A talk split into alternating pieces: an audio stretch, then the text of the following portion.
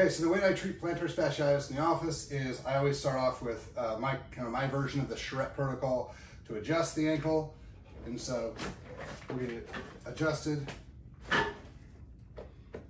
Just kind of reset the joint, make sure it's where it's supposed to be. So now that the joint's kind of moved around, we've activated the joint. Next thing we're gonna do is we're gonna compress the Achilles tendon all the way up into the aponeurosis and into the calf muscle itself. And the reason is because I want to get the muscle spindle fibers, the Golgi tendon organs, and the entire function of the neuroreceptors in the whole lower extremity. So as we do that, we're gonna have her point her toes and we're gonna have her pull it back as far as she can. Range of motion is very important in this. So if they start to fatigue, make sure you get them to pull that toe back and point it out as much as they can.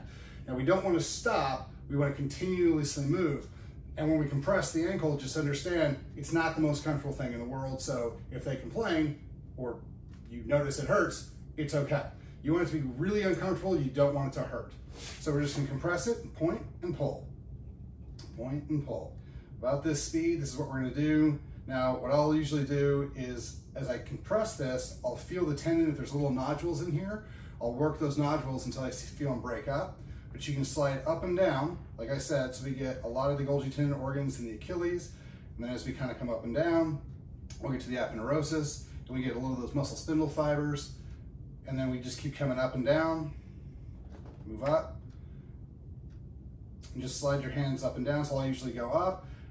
We'll do about five or six, seven movements at each point and kind of come up and down.